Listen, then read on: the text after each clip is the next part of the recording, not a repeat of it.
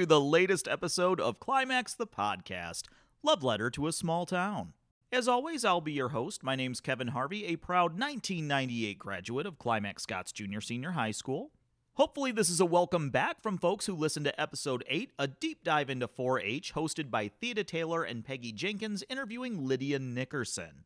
That was the longest episode of the podcast to date, and we're going to take things in a little bit different direction with longer-form interviews, and a little bit more on that to come in this introduction. I know I say this every week, but hopefully this is a welcome back for everybody, and if it is, you know we like to get the business done up front here on Climax the Podcast. Make sure to visit Climax The Podcast dot com. That's where you're going to find all the ways you can listen to the show and truly find the one that works best for you. In fact, one of the easiest ways is just go to Climax The Podcast dot com, and there's a big button that hops up and down that says click here to listen. Ideally, we'd love to have everyone subscribe on whatever your favorite platform is. We're on Apple Podcasts, we're on Stitcher, Spotify, Google, Amazon, and just about any platform you can think of. All of those links are right there on Climax The Podcast dot com. Also on Climax The Podcast dot com, you're going to find the link to support this show. As always, there's no guilt, there's no pressure. This show is always free to listen, but it is not a free show to produce. It's also not the most expensive show in the world to produce either. If you're in a spot you're able and you want to kick over a couple bucks, whether that's through buying any of our t-shirts there in the store at Climax The Podcast dot com, or clicking the donation button, anyone's support is more than welcome and more than appreciated. This is the time of the week when we thank all those who help make the show possible, including my buddy Kristen Wachowski with State Farm. Insurance is a hard thing to shop for. It's not a particularly fun thing to think about. I mean, gosh, I've had situations in my life where I've had to utilize my auto insurance, my homeowner's insurance. But I'll tell you what made it easier. Having the right coverage, first of all, but also knowing the right people had my back. And I've known Kristen since we were kids, and I trust her implicitly with any insurance needs you may have. Kristen's office is on twentieth Street in Battle Creek, just off the intersection of Columbia and twentieth Street. She's right across the street from Ollie's, and she's behind Chicago Title. Look for those new big signs on her office right there on twentieth Street. And if you have any needs in the realm of insurance, homeowners insurance or condo insurance, renter's insurance, life insurance, business insurance, auto insurance, any of those things, give Kristen a call today, two six nine, nine six eight, five one three zero, or visit her website, call kristen dot com, that's callkristen, K R I S T I N dot com. And where would this show be without Prairie Historical Society? Several of the episodes in Season one straight up would not have happened without the access and the research that we've been able to do thanks to the archives and the folks at P H S. For decades, Prairie Historical Society has documented the histories of the towns of Climax and Scotts. There's a whole world of great Climax history and information in the history room at Lawrence Memorial Library. And there's all sorts of news and education that you can get from their newsletter that they do six times a year. It's really easy to become a member of P H S. You can send your fifteen dollars annual payment to Prairie Historical Society, one oh seven North Main Street, P O. Box eighty-two, Climax, Michigan, four nine zero three four. And someone else I owe my thanks for the access to their archives and just for covering the news and all the events in town for so many years.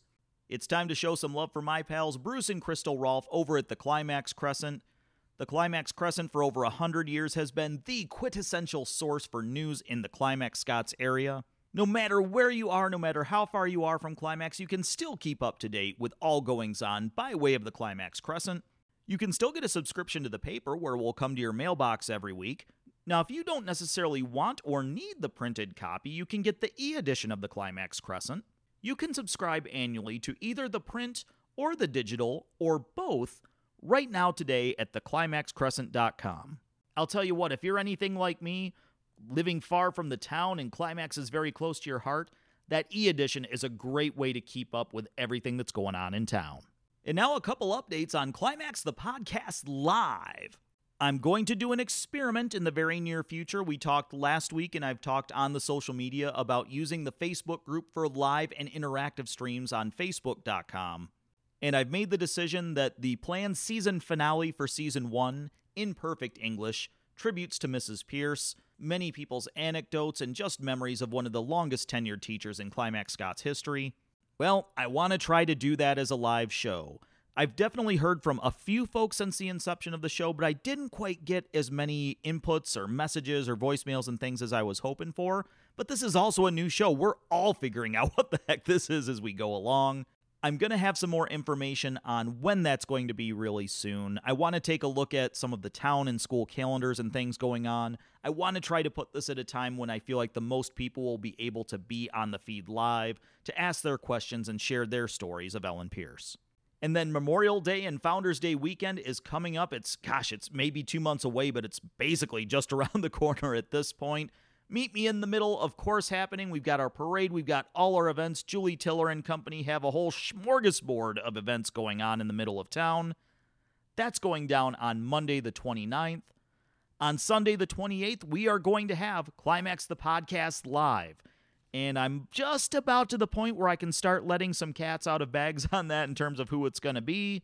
I'm hoping to let everyone know more really soon. Now, to circle back to something I said at the start of this week's episode, I want to talk about the length of last week's episode, and quite frankly, I just felt it was too long to put into one podcast. And that's to take nothing away from the fun, insightful, and entertaining conversation between Peggy, Thea, and Lydia, but podcasts have a tendency to just go too long. In my opinion, the sweet spot for a podcast is right about an hour, maybe a couple minutes on either side of that, but I am going to try my best to keep all podcasts right around that one hour mark for everybody. I also heard similar from a few listeners of the show, so that's what we're going to take as a learn, and that's what we're going to do moving forward. Having said that, the unedited interview for this week's podcast is almost two hours in length. So this week is episode nine. That will be part one of this interview. Next week will be episode ten with part two. Full disclosure, I actually have not edited the interview yet. I'm actually recording the intros and outros before I go into editing the interview. It may not be the smoothest edit ever because I'm going to split the interview roughly at about halfway through the conversation. You'll hear the music fade out and I'll be right back with the outros for this week. So this week will be part one. Next week will be part two. Next week we'll do that cool weekly episodic television thing where I'll play you a little bit of last week on Climax the Podcast to help bring you right back where you were from the week before. But this will be broken into two parts. Hopefully you're an easier listen and much easier to digest the information so it's not just two hours of story all at once. And on that note, it's time to segue to this week's main event. Now, the guest for this week and next week might have been my most requested person. I put out different feelers there on social media a few different times before the podcast started and after, and this was a name that came up on a lot of people's wish list. We try to please here on Climax the Podcast, so here is making good on one of those requests. This week's guest is somebody who's been in Climax their whole life. To different people in town, this is a family member. To me, it's a family member. It's a friend. It's a neighbor, might be an army buddy. But to the majority of the listeners of this show, this is someone who has been teacher and coach. And if your ears are finely tuned, you will hear a few clips from Connie Weessies along the way in this episode. Season one, Episode nine, Ever Spiffy, Ever Sporty, Part one, with Bob Weessies Junior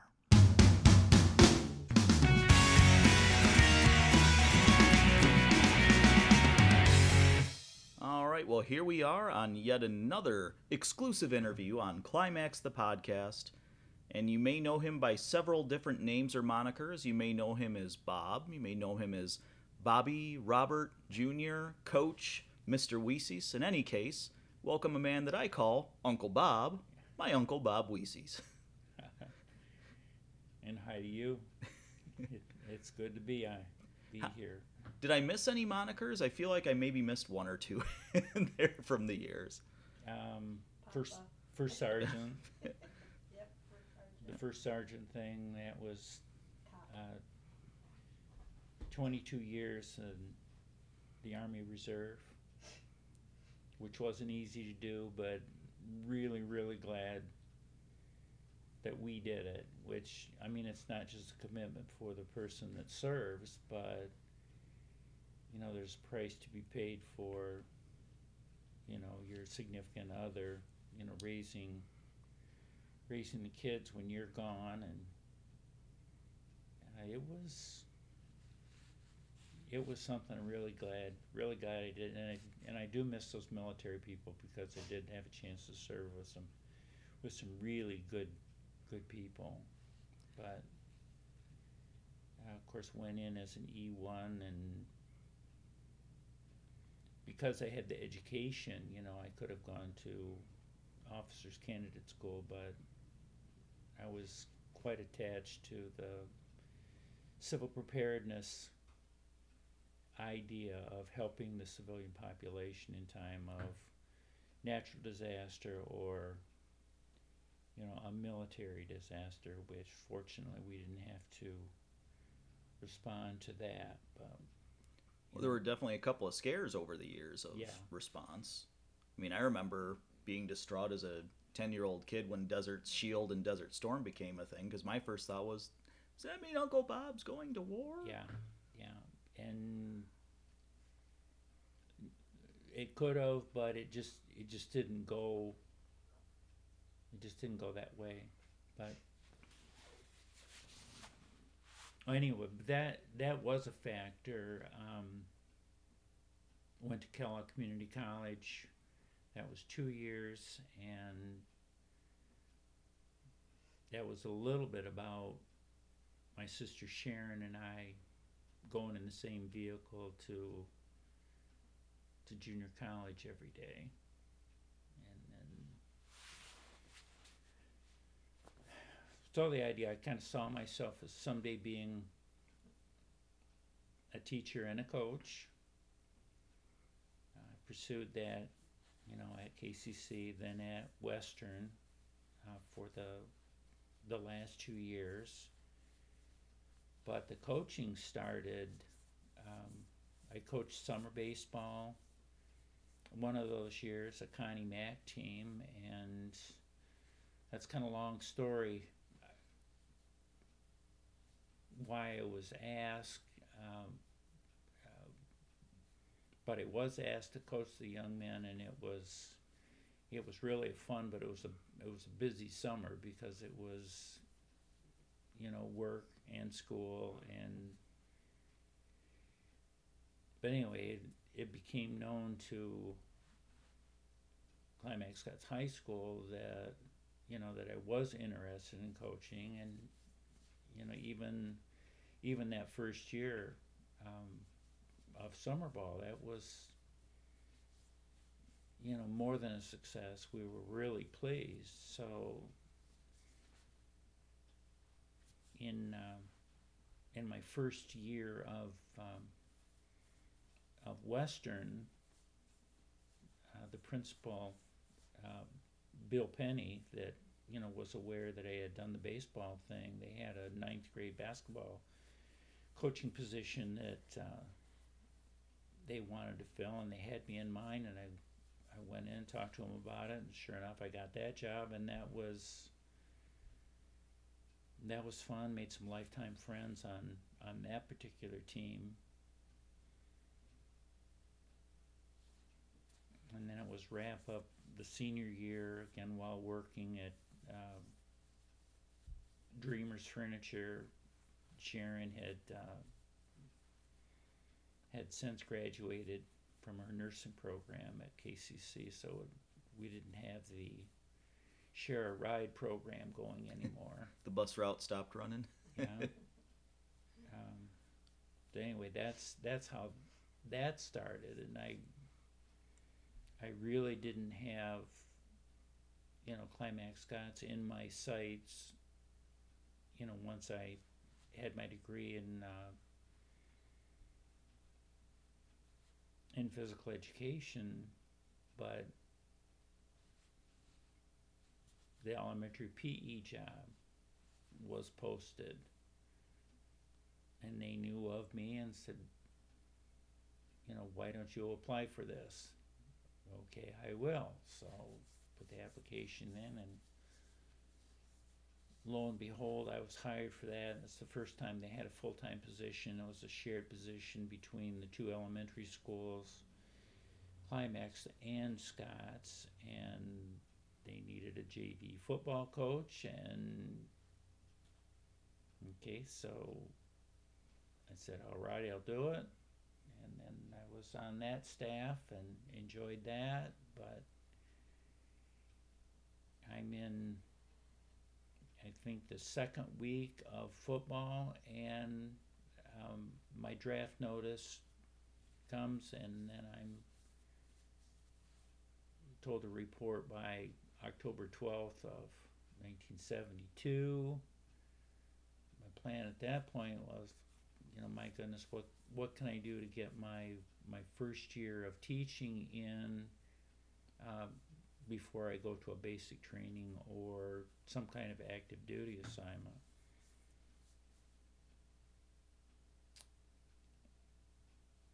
So I looked around, and I, I happened to find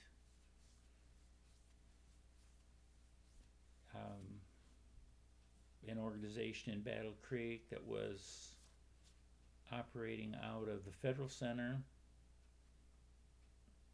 and five thousand four Civil Preparedness Support Detachment, and they said, we want you, but you can't go, you know, for basic training because we need to delay you because you'll need a security clearance to go to your advanced individual training assignment. So we'll have you, you'll drill with us, and when you can get a slot, once your clearance is in, you'll go. So anyway, I went for basic training August third in nineteen seventy-three, but that let me get the first year of teaching in and coaching. Did the football thing. That was that was fun. I think they had a good time. We had a winning record. Then I had another group of uh, basketball players.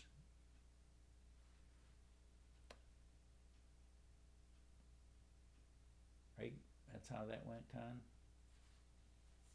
Yeah.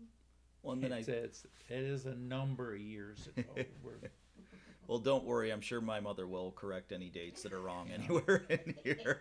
I think every episode I get yeah. a, a page of notes about, no, the schools merged on this yeah. date. The the new high school opened this date. Yeah. The very end of my senior year, Connie and I were engaged, but we were married the end of my senior year, um, April twenty-second of seventy-two. We've been married fifty years, and that's going to be fifty-one in a couple months. Well, something that I don't know that a lot of, I would say, people maybe my age or younger necessarily understand is that you both, actually, your whole life history is in Climax and the Climax Scotts schools. I don't know that everybody necessarily knows that, that you are, I don't even know, God, how many generations deep into uh, Climax yeah. here. But yeah. you, you grew up within the C S school system, yeah. even a little yeah. bit before it was C S school system, right? Or were you, was it Climax Scott's the whole time by the time it was, you were in school? It was Climax Scott's the whole time, and the buildings moved around. The building assignment where you'd go moved around, and it was developing. Um, the baby boomers were coming into school, that is, the after World War Two babies, which there was quite a few of us. And you were one of the very first classes that actually would have had all four years in the current high school as well. You know, you were, because I think the first group that was in there all four years was probably my mom's class, if not darn before, or if not, I'll get my correction notes from Sharon on that one. Yeah, to do the to do the whole thing, I I think. Like the weight room inn, which was the shop, and the bus garage is where the superintendent's office is now. Um, that was built in nineteen fifty-two, and the elementary school was, you know, disconnected and on the north side of what was the shop. And then the high school itself and the gymnasium, um, nineteen fifty-nine, I think that's what was on the, the cornerstone. I don't know whether that cornerstone was taken off in the in the latest building project, but there have been a number of different add-ons and improvements that they've made. But the baseball field itself, uh, before the school was there, was established in nineteen forty-seven, and lights were done. Uh, lights were also done around an Athens softball field in that same year, and there are clippings, you know, coverage of those two. And, and baseball and softball were just huge in those days. Um, Climax had um, sometimes, you know, two different teams that uh, played what was travel ball and league ball in Battle Creek. Battle Creek was kind of a mecca at that time for amateur baseball. Well, I just learned yesterday, uh, I was talking to Dwayne Junior about how big of a deal the night games were when those oh lights first went in, and just the huge amounts of crowds oh for local baseball. Yeah. Um, when I played high school baseball, it was a big event. I mean, we only played ten or eleven games, so you'd have five or six at home. You know, the lights are on, and everybody came. Um, concession stand that was, you know, very, very busy. Concession, concession, concession stand next to the field, so the concessionaires could, you know, see the game too. Just yeah, the that, that was that was a good time, but you know, the rules in the state have changed. Um, uh, when I started coaching, you could have sixteen baseball playing dates, and then it gradually, you know, changed, and they changed to eighteen, and then they allowed you to go up to twenty-two, and then they went to twenty-eight, and I, I think they're unlimited. But when you're unlimited, you have to have a very large pitching staff, because there are pitching limitation rules that, you know, uh, protect the pitchers. You just you just have to. Oh yes, well, especially kids. They're still growing. Their bodies are still changing. There's so many factors there. Of you can only beat up a kid so much on the field. Yeah, yeah. It's just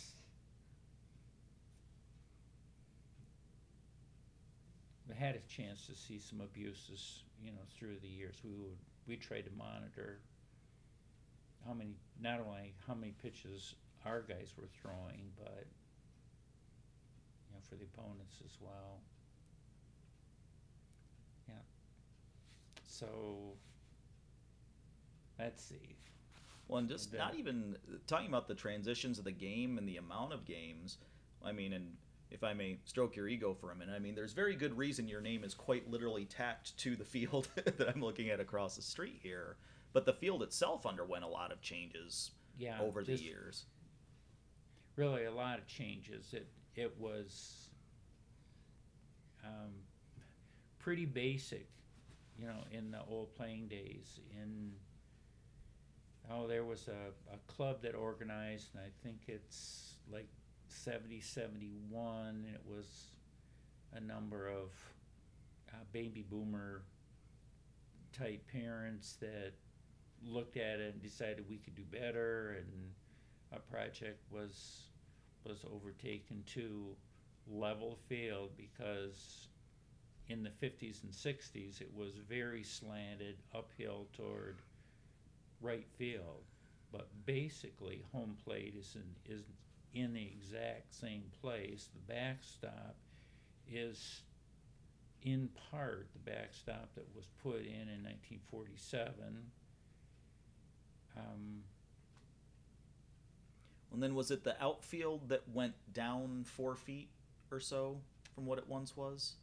Right field had to go down four feet, and that dirt was moved to home plate. Home plate and the infield were raised, depending on the location, about three feet. And that, you know, it was it was spread out. Um, then the and that was decided before the, I believe, seventy-one football season. It was a summer project that sod would be brought in. Um, a number of long trailers came in and offloaded their pallets, and then the community, including myself, and I did not head up the project. I was just, you know, one of the many that uh, carried and put down sod. My my greatest interest, you know, was to work in the infield. That's where I spent most of my time. Um, the Legionnaires that were, many of the Legionnaires were involved in that. Um, Max Greenman was, you know, a, a real leader in that. Jim Longman was a real leader. Jim was not a Legion member. Um,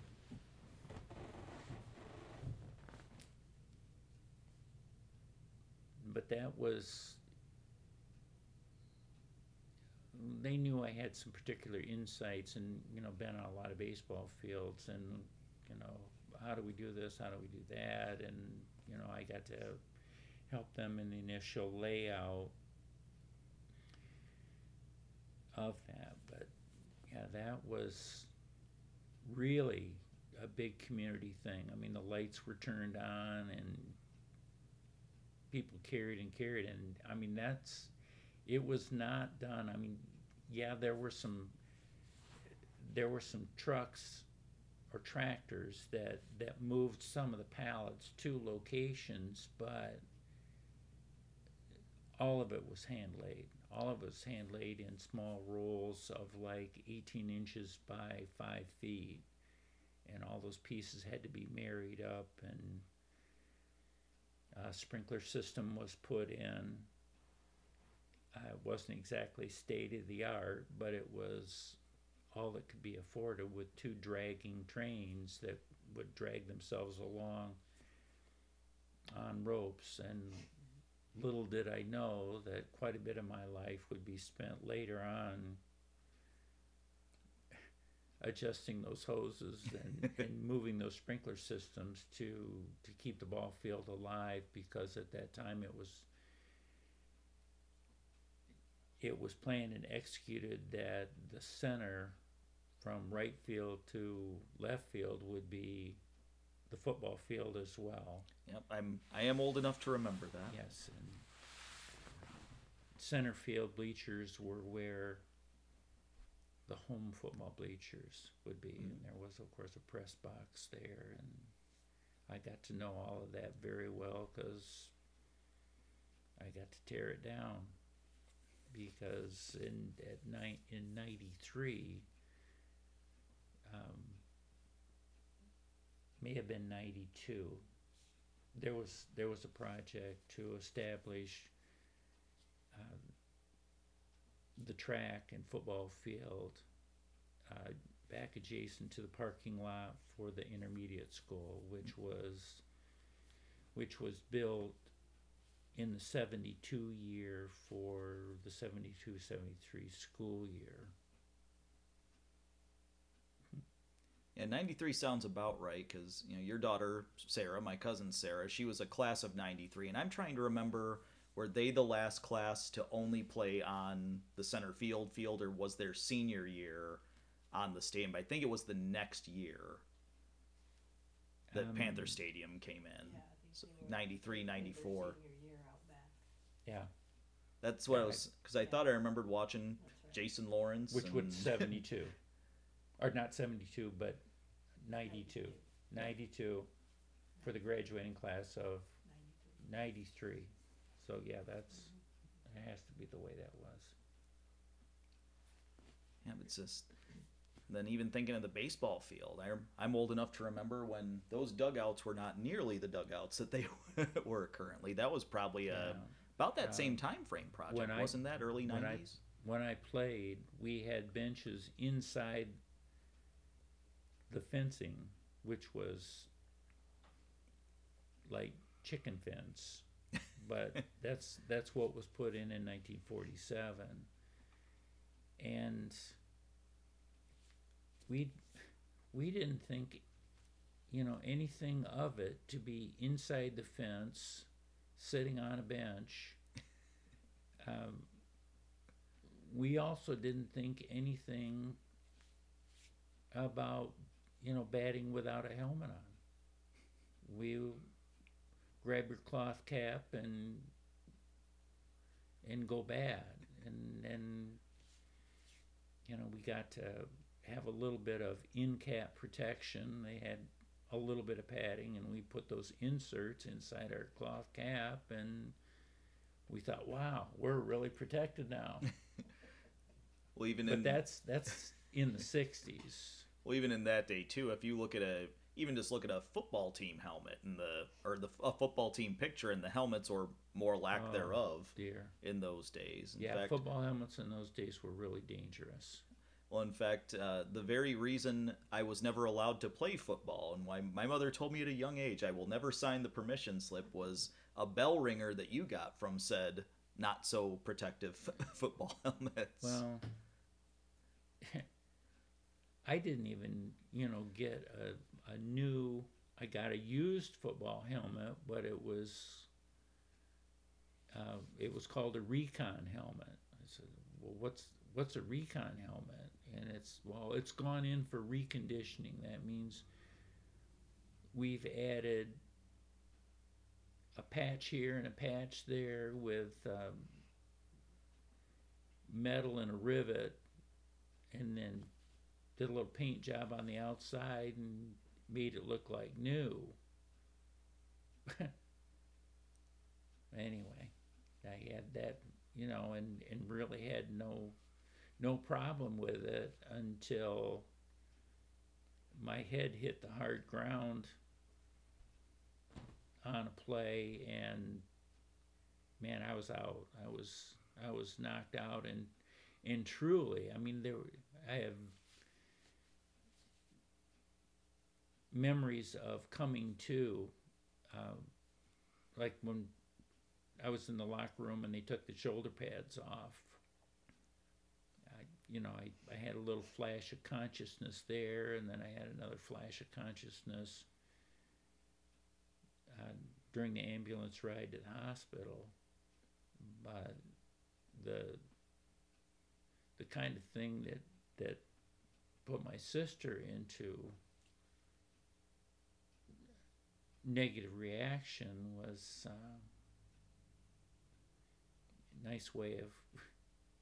She was concerned, but but man, I was um, I was knocked out and not put on a stretcher, but two coaches dragged me off the field with, you know, my legs and my toes out to the rear,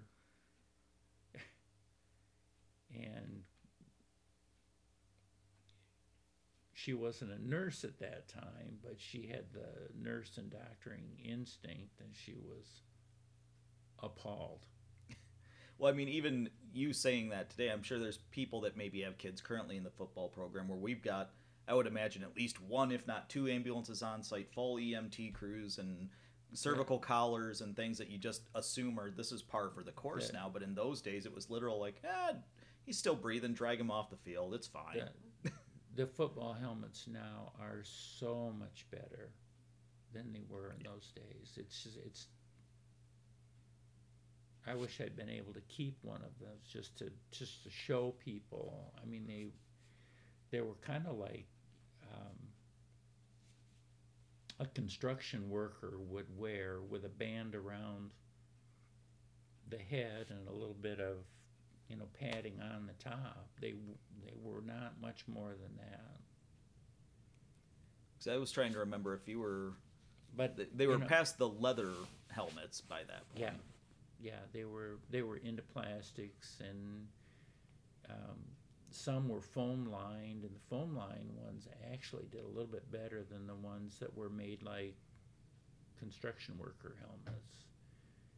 But it's absolutely amazing that there weren't more guys knocked out. Uh, there were guys that, you know, would get their bell rung and, you know, go back to the huddle and, yeah. you know, and be woozy. And then, you know, I don't have any statistics. I mean, there, there's just so many things like that. Well, what if we knew then what we knew now? But I mean, gosh, that's almost everything in yeah. the world that comes with age yeah. and wisdom. Yeah. and hind- yeah. The gift of hindsight being twenty twenty. They really have have researched, and the National Football League, you know, is is really, I mean, they've almost been forced into, you know, doing the research. But, you know, they have state of the art, the colleges, you know, the pressure the pressure was has been on for some time. You need to do something about this, you know, because people are getting their bell rung.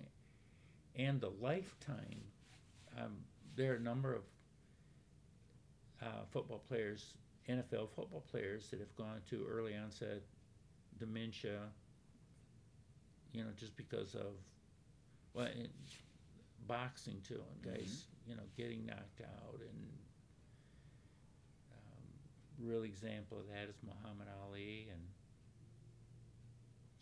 some people in my age could even remember him as Cassius Clay, but Muhammad Ali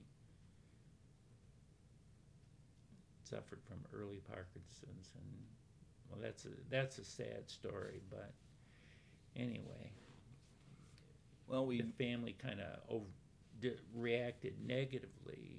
Um, my dad loved his football. Yes, he did. And Uh, Uh, of course, I was not witness to his football career, but he was an excellent football player and became a real football, a real football fan, lifetime football fan. Well, for better or worse, and in his later years, often worse, diehard Lions fan. Yes, yeah, he's he suffered a lot of years. Well, Kyle and I were joking recently, and I, well, most listeners should know this, I would assume, but Kyle, the youngest son of Coach Weessies, uh, we were joking about how we're both starting to develop the left-hand twitch a little bit that your dad had when he would get really into something or watching the Lions yeah. or making an emphatic point. Yeah. I just asked him a couple weeks ago, I'm like, are you starting to get the Grandpa Weessies left-hand twitch? He's like, oh, my well, God, with, I think I am too. With Dad, it was more than that. He on on certain plays he'd be so involved that he would be up in his seat and and, and lean forward like he was he, he lived it he he loved it. Well, and no, no more than fifty percent of his butt would be on a chair at, at any given time when he was it, watching a game. It was more fun to watch him watch a game than it was to watch the game itself. And then the the various the various verbals that came with that too, not all of them yeah. necessarily podcast friendly, yes. but y- y'all yeah. can use your imaginations on yeah. that one. Yeah, but yeah, he was he was very wrapped up. I mean, but he didn't get to experience the, the E S P N world now. I mean, he could have replayed all the games. Yeah, record a game, avoid all radio and television, avoid all the spoilers. Come home for the yeah. pure experience. Now, at what point, uh, because I know the memories for you as a teacher, for most people around my age bracket, uh, you were doing essentially dual duty at that point. You would be at the intermediate school for a part of the day, the elementary school for a part of the day. Around what time was when we had now Climax Scott's Elementary? Because that's my memory, is my entirety of C S was um, C S Elementary, C S Intermediate.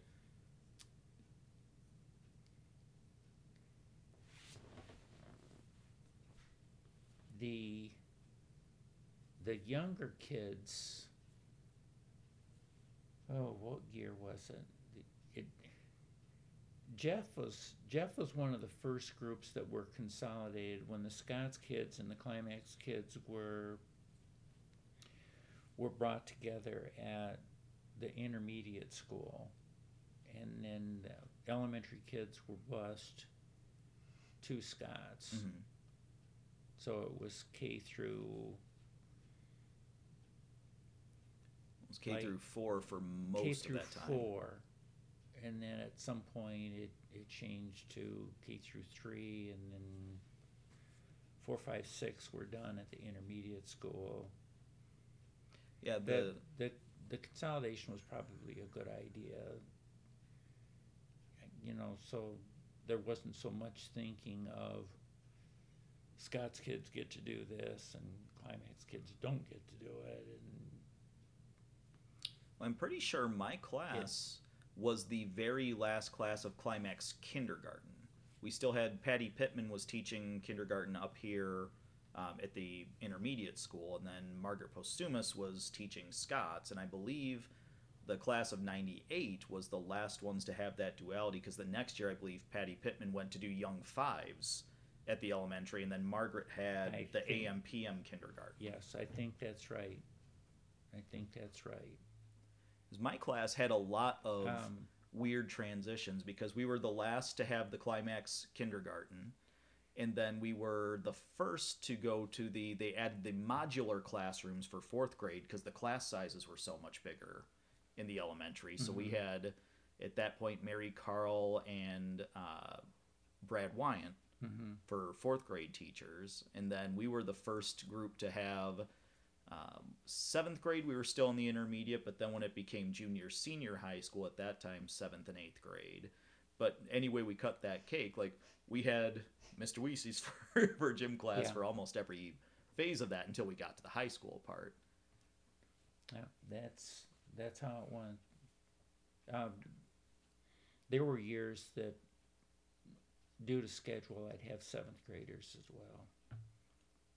So I remember there were just a lot of days where it would be, I think most of my schooling, it would be you'd have the morning at the intermediate school and then afternoon. Because the day started earlier. You know, class was able to start at, at just after eight. Um, when the elementary kids were still on the bus. And it's it's similar to that now. One one thing I'd love to dive into with just the, with elementary phys ed, just the, with your teaching, the word innovation jumps to the front of my mind. And even just one recent example that I don't know if I've shared this with you yet or not, but there was a, not too long ago, a, I don't know if viral's the right word, but there was a TikTok or a YouTube video about, that was essentially recognizing a modern physical education teacher and something they were doing that the kids loved, and it was so innovative. And I sent it to Kyle and said, well, this is on the cutting edge of nineteen eighty-four. But it was, they were using the scooters, yeah. the infamous scooters. And you, where did the scooters kind of enter your mind? Because for so many my age, I know that's like one of our favorite memories of elementary school P E, but that's something that you innovated a long, long time ago. The uh, yeah, right from the beginning. Um, I knew I didn't want to have shared time, and at first what it, we had to, in the first years, we had to share because I simply didn't have enough, but my objective was have enough in good working order so everyone in a class could have a scooter. Um, upper body strength, targeting upper body strength is is something that you have to do, and at some point, getting kids in tune with doing some form of push-up for arm and shoulder development, chest development. That really is what it was about, but you know, some of the scooter moves were just fun for kids to do, and having activities that kids would look forward to was kind of what I was interested in. I wanted uh, gym class to be, you know, number one, fun and valuable, and um, not just in a strength way, but cardiorespiratory way. Um, I tried to do evaluations of testing. I, you know, I tested, you know, right from year one, but um, most of that had to do with fourth, fifth, and sixth graders. Um, I would just do, you know, informal evaluations of how our strength was, but strength was tested and recorded, and that let me know where my where my program was was weak. If if our push-up scores were really low, I mean, that just indicated I needed to do, you know, some more upper body. But yeah, that's that's how that got started. Um, then at some point when everyone was able to have a scooter or a four-wheeled roller, then we we would do rollouts and rollbacks, and that was all about upper body strength. But you know, when you roll, when you go out and come back, it engages the abdominals, and in some case, some people would say not fun to do, but others would say, you know, that was a gas to to roll out and do an inchworm type activity. Oh, and then it'd be, then the big reward at the end would, we get to play crocodile. We get to do the crocodile and play a variant of uh, freeze tag on the scooters yeah, too, and and chase someone around and touch their shoe and. You know, you touch your sh- touch their shoe, and you get to raise your hand, and if you could uh, make a touch and you had your hand raised, that let the runaway person pick the next runaway person from the successful touchers. Yeah, that was fun. That was fun stuff. Well, in so many ways that you did the physical education, as an adult I can look back and go, okay, here's the business of why we did that. But there was always different systems of recognition and reward. And it could be something as simple as uh, how many squares of elect- different colored electrical tape did you give to put on the pant leg over the years, or twenty-twenty clubs, fifty-fifty clubs, yeah. Where the way those basically went were, you know, a lot of your, say, more average kids might do, oh, we got a twenty-twenty, like twenty push-ups, twenty sit-ups or pull-ups. And then you get the farm kids in there, and they'd be in like the one hundred one hundred club because they yeah. had farm strength. Yeah. Um,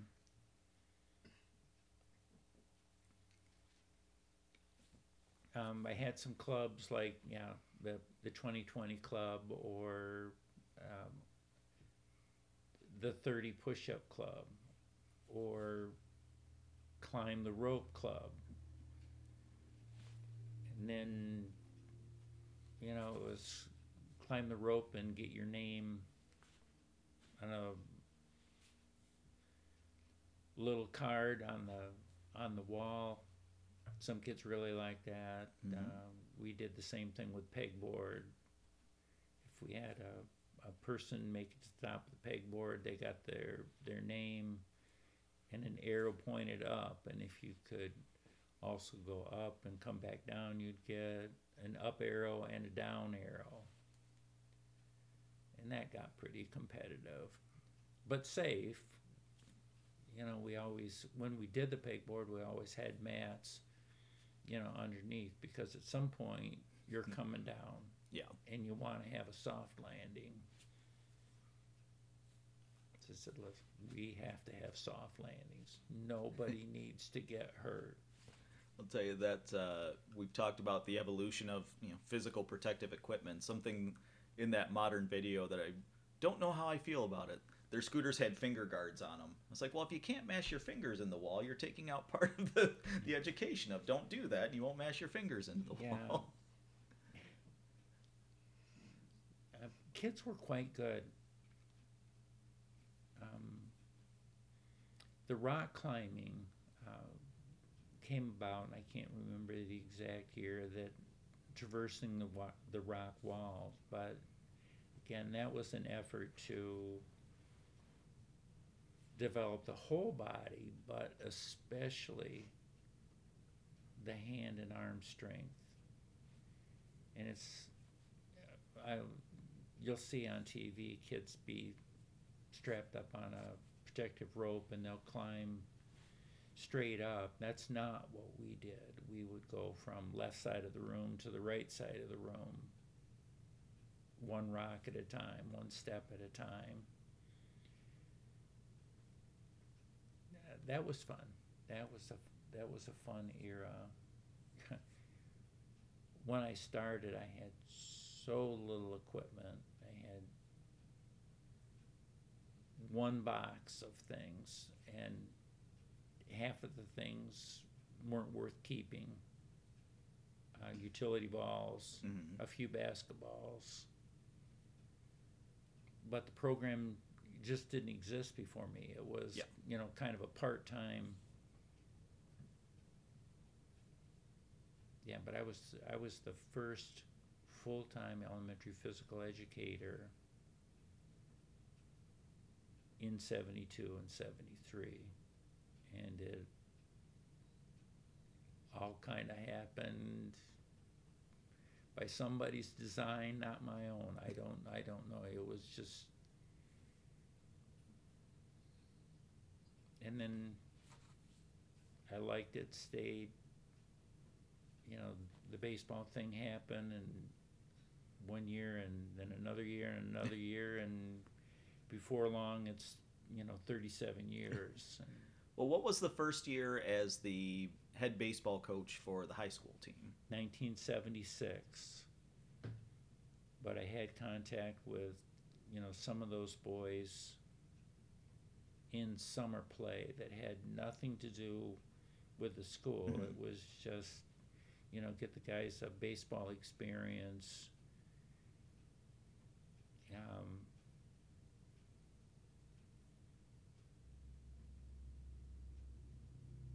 well, there were so many different ways, too. I, I mean, there was Legion Ball, there was Connie Mack, and things over yeah. in the Battle Creek ecosystem of baseball. Yeah. A lot of different ways that you could get the kids their reps and... The American Legion was just phenomenal in those days, sponsoring teams. Mm-hmm. And um, Little League teams, then intermediates, which the intermediates were junior high aged. And in some, not every year, but in a, in a lot of years, especially the sixties, Uh, they did uh, Connie Mack, which were high school agers.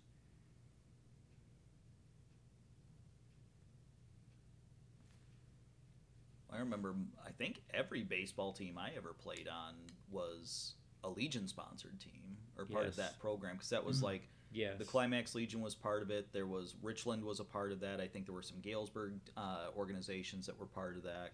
So it was basically only probably three to five communities overall, but we would have one or two Climax teams per grade per grade group. Um, we did that. Um, some of the guys just before you uh, were in a Lakeview League for, I mean, some leagues look for teams to fill out. I mean, they need other teams, you know, so there's going to be competition.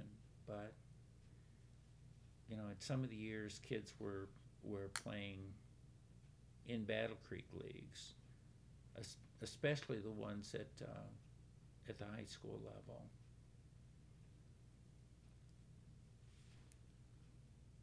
But it, it kind of went to this... Uh, the country play for a few years, but way back that didn't exist, and C S kids,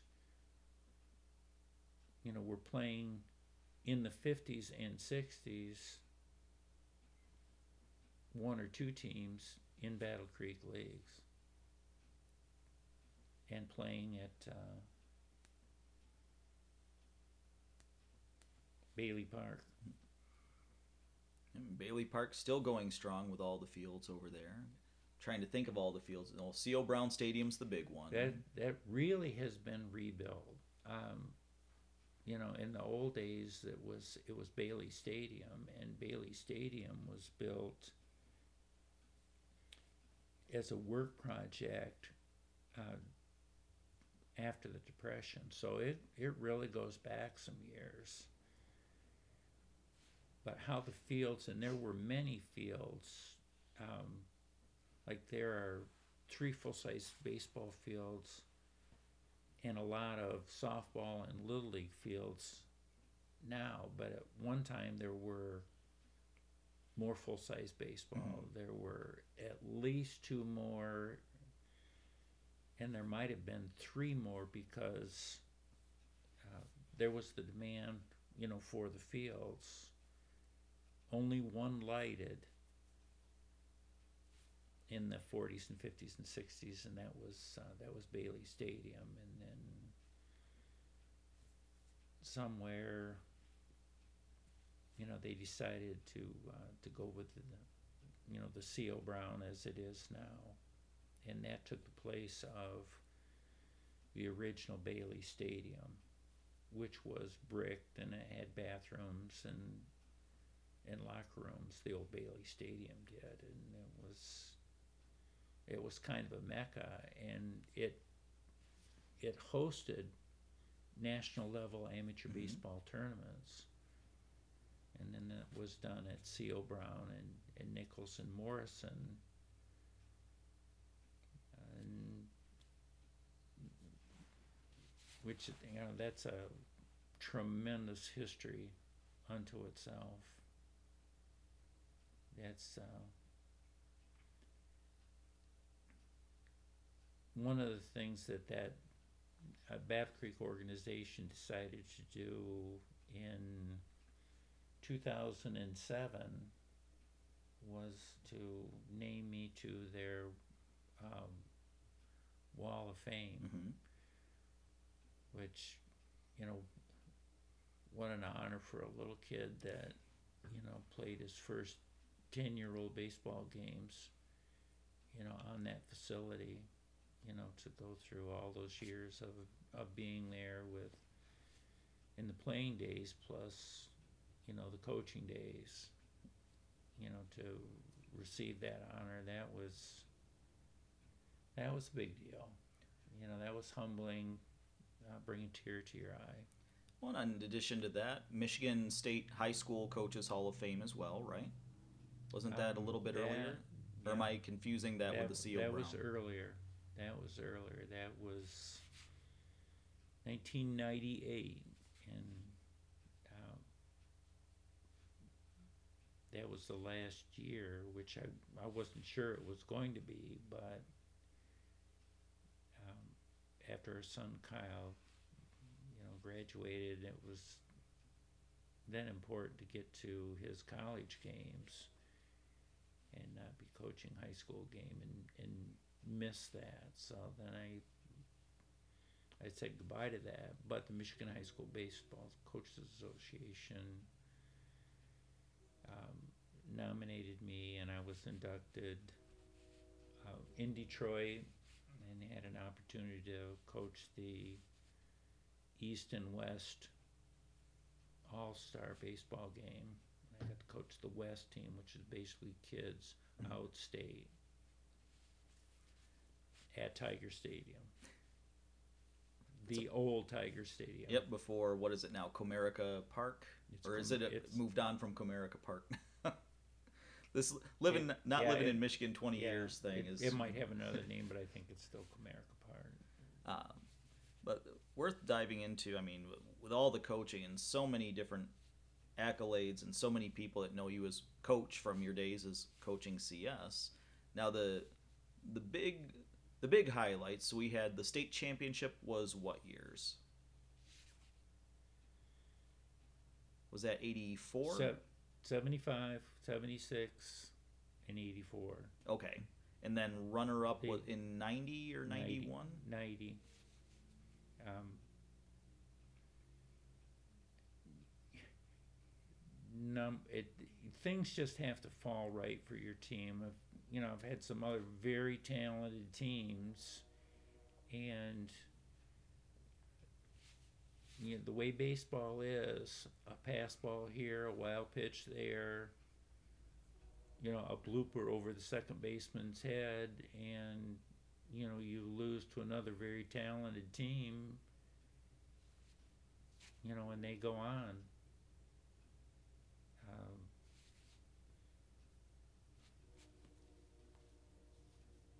in um, in seventy-six,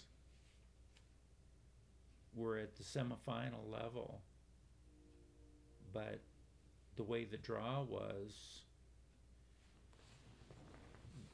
Caseville in the other bracket had the pitcher of the state that year, who was an incredible talent, and they played a team from Potterville, and they won a one nothing ball game, and the Caseville kid had to pitch all seven innings, you know, to get the win,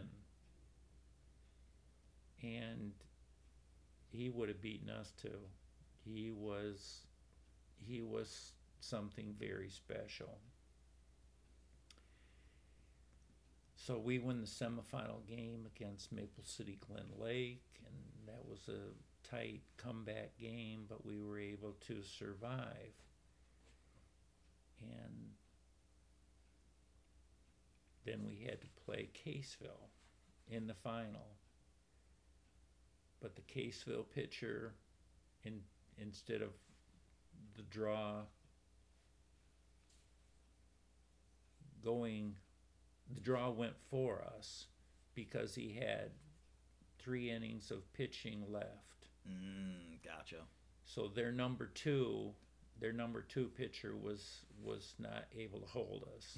A distant but, second place pitcher. But, but he, he, he's his talent was incredible. But that that's just the way it goes. And and poor Potterville, who had a very very good team, you know, got no hit, and their season's over. But that same kid, in a few weeks after that, he signed with the Phillies and, you know, had a minor league pitching career.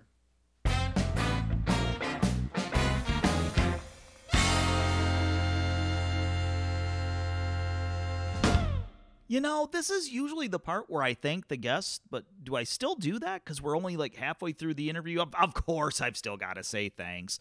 Thank you very much to my Uncle Bob, Bob Weessies Junior, for this week and everything you're going to get next week, too. From the bottom of my heart, thank you for listening to this show. Whether this is your first time or your ninth time, this show does not exist without great listeners like you. Thank you for everything you do each week, listening to the show, liking the show, sharing the show, leaving a review on any of our feeds. All of these things help those little algorithms out there that kind of determine who sees what or hears what on the internet. Thank you for all you do to help get people's eyes and ears on this love letter to a small town. You already know what's coming up next week, part two with Bob Weessies Junior Thanks for listening, everybody. I'll talk to you in about a week.